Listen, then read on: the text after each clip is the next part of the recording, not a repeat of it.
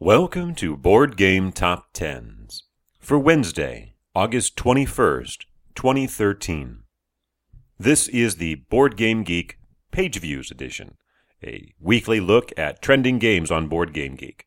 Well, when we last left our heroes, Android Netrunner, the longtime champion, was barely holding off its competition Dungeon Roll by less than a hundred views. How did things turn out this week? Uh, with Gen Con in the mix? Well, let's find out. Down two spots from last week to number 10, The Lord of the Rings, the card game by Nate French and published by Fantasy Flight Games with 9,700 views, actually up 6%, a little less than 600 from last week, down two spots. Down five spots to number 9, Eldritch Horror by Corey Konieczka, Richard Launius, and Nikki Valens and published by Fantasy Flight off 36%, almost 6,000 to 10,400. I'm sure when this game is eventually released, it'll definitely be pushing into the top of the chart. At number 8, after 40 weeks away, Nothing Personal by Tom Vasel and Steve Avery and published by Dice Tower Games at over 12,000 views. Down five spots to number 7 is Dungeon Roll by Chris Darden and Tasty Minstrel Games. Uh, yes, so it did not challenge Android Netrunner this week, off more than 50% to 13,200. Debuting at number 6, the second edition of Battle Lore by Richard Borg and Robert A. Kuba and published by Fantasy Flight Games at 15,000 views. Moving up one spot to number 5, X-Wing by Jason Little and published by Fantasy Flight Games at 16,500. That's an increase of 36% over last week.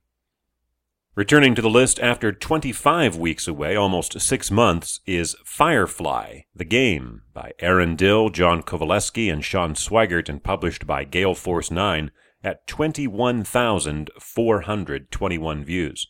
This is one to watch.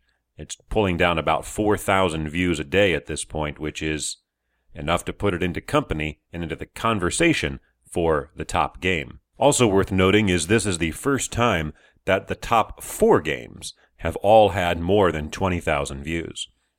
Moving up two spots to number three, Pathfinder adventure card game Rise of the Rune Lords by Mike Selinker and published by Paizo Publishing at just under 22,000, a 46% increase over last time and edging out Firefly by only 500.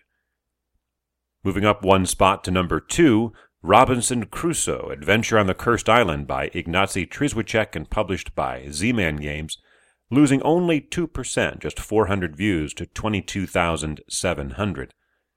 And at number one for the 37th consecutive week, Android Netrunner by Richard Garfield and Lucas Litzsinger and published by Fantasy Flight Games, moving up 12% over 3,000 views back over the 30,000 mark to 30,703.